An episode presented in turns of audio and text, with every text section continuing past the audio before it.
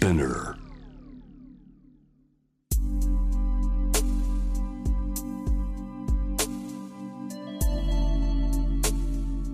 眠らない街六本木。高層ビルの一室に現れる深夜の保健室。重たいドアの向こう側。ここでは誰もが飾らない言葉で語り始める。心の声を聞き出す。特別な聴診器を持って迎えるのは酒と涙と哀愁をこよなく愛するイラストレーターの田中美咲。恋仕事家族そして性のこと。一人一人で違う体と心のカルテ。J-WAVE ミッドナイトチャイム。ようこそ深夜の保健室へ。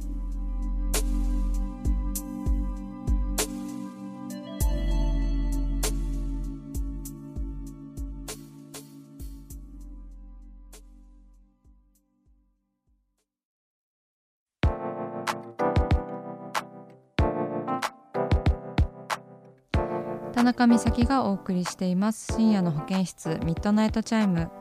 今夜は春の頑張った大賞パート1ということで早速1通目のメールに行きましょう。ラジオネームはるパッチョさん22歳会社員岡山県の方です。視能訓練士の国家試験に合格しました。おおめでとうございます。以前メールくださった方ですよね。美咲さんとフニムさんの書き初めをお守りに頑張ることができました。4月に入り眼科に就職。覚えることがたくさんあって大変ですが頑張りますとのことです。えー、ハルパッチョさんメッセージありがとうございます。ね以前あの詩の訓練士を目指していますというメールをくださいましたよね。それもなんか記憶に新しいんですけれども。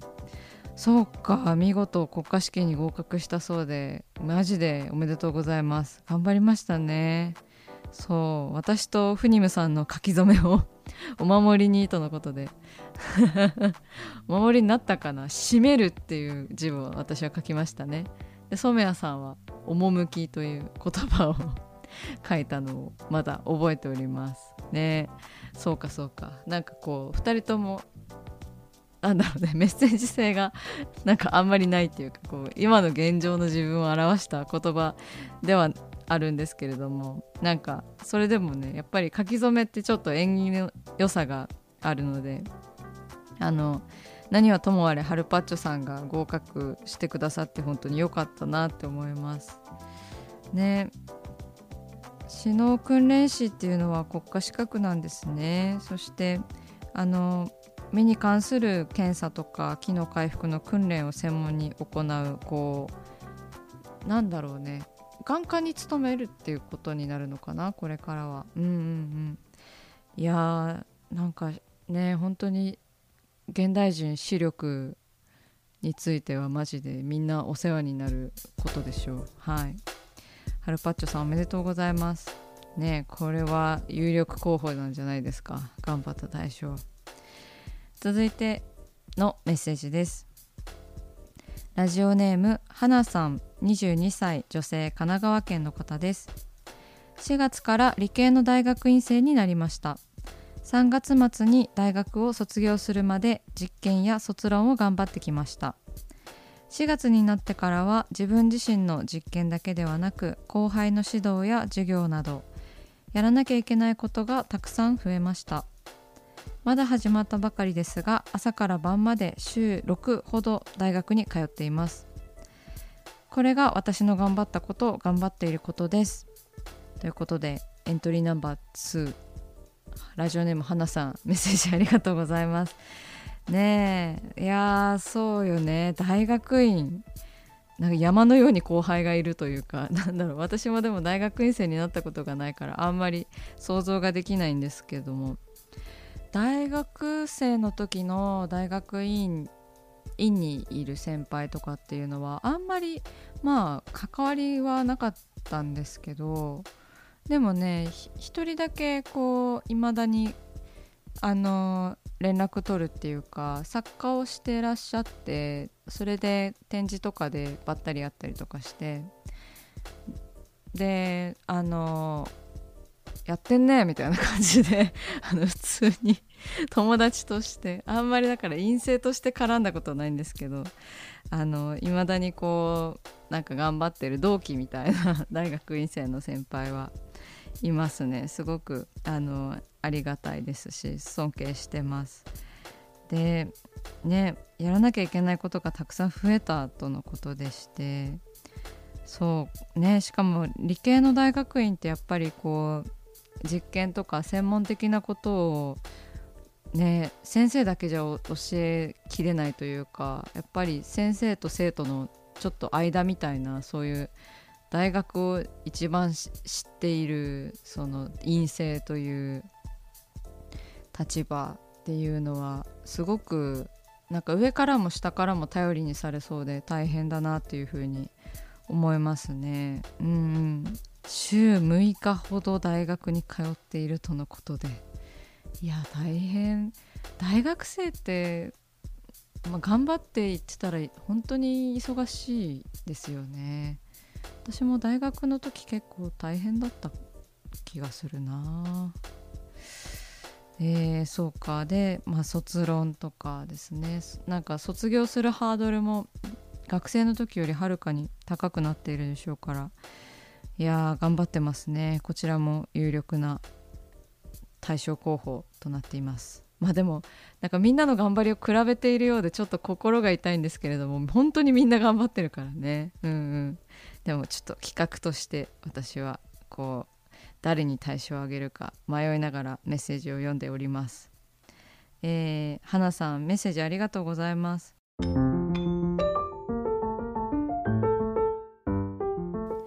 さあ始まりました。田中美咲の六畳一間。大勢の目に触れたものから人知れずこっそり楽しまれたものまで。田中美咲の作品を作者自ら紹介していくコーナーです、えー、このコーナーはいつもスタッフと一緒なのですが今回は熊本からなので私一人でお送りします。では今回のテーマは Listen to List です。はい。ちらはですね、えーと、ウェブマガジンのグリーンというあのものがスタートしましてそちらでこう Listen to List というあの連載ですね。でこちらの連載はそのいろいろな方にこう音楽やラジオとかそういう聞くものとつなげてなんかこう自分がこうはみ出していったエピソードであったりとかそのグリーン自体がこう通常というか社会の規定にとらわれない人みたいなものをこう特集していくようなウェブマガジンになっていますのでそれで連載の大事ですね。挿絵というか大事で私のイラストを使っていただいていてそして1回目のゲストが私田中美咲イラストレーターとしてあのインタビュー受けてきました。好きな音楽であったり好きなラジオであったりも紹介させていただいたんですけれどもあのイラストについてもねインタビュー内でちょっと話したりなどしてるんですけどそのはみ出すみたいな人生でこうはみ出した瞬間みたいなことを聞いていただいたんですけどそれをこうなんかイラストの中でも広げられたりとかだから全体的なイラストとしてイラストは3種類あるんですけどなんかみんなどこかはみ出 はみ出てたりとか1枚目のイラストの女の子はこうドアノブにあのイヤホンが引っかかって有線のイヤホンが引っかかって耳からピョンってあの出ちゃってるんですよね。これめっちゃよくあるじゃないですかめっちゃよくあるっていうかドアノブに何か動作を邪魔されることすごいよくあってすごい不快なんですけど実際あると。っていうのとかあとはベランダからちょっと足をはみ出してベランダの柵から足をはみ出している男の子のイラストとかあとはコーヒーをですねこうついでいてそのカップからコーヒーが溢れ出してしまっているようなイラストの3種類となっております。はいでまあなんか私の中ではみ出すみたいなのってすごくはみ出すぞっていう風に能動的にはみ出すとはちょっと違っていてなんか立ち止まったりとかその過去を振り返ったりとかでなんか最初に気づきがあってその後こう気が付いたらはみ出していたみたいななんかそういう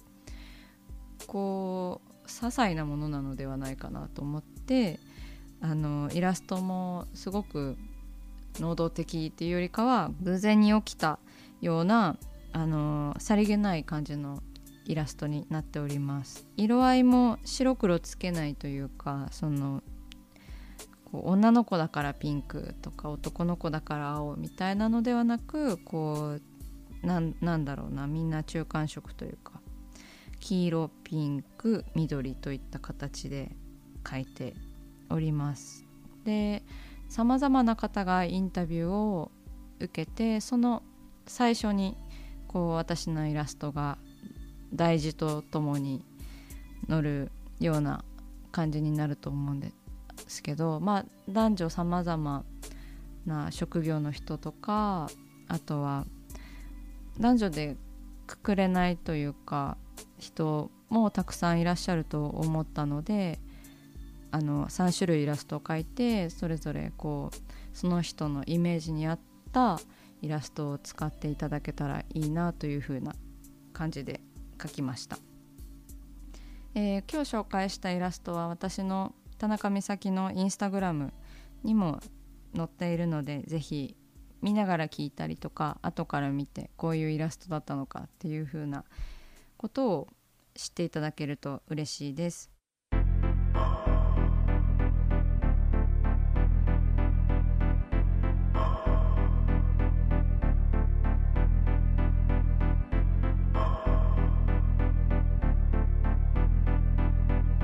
真夜中だから話せる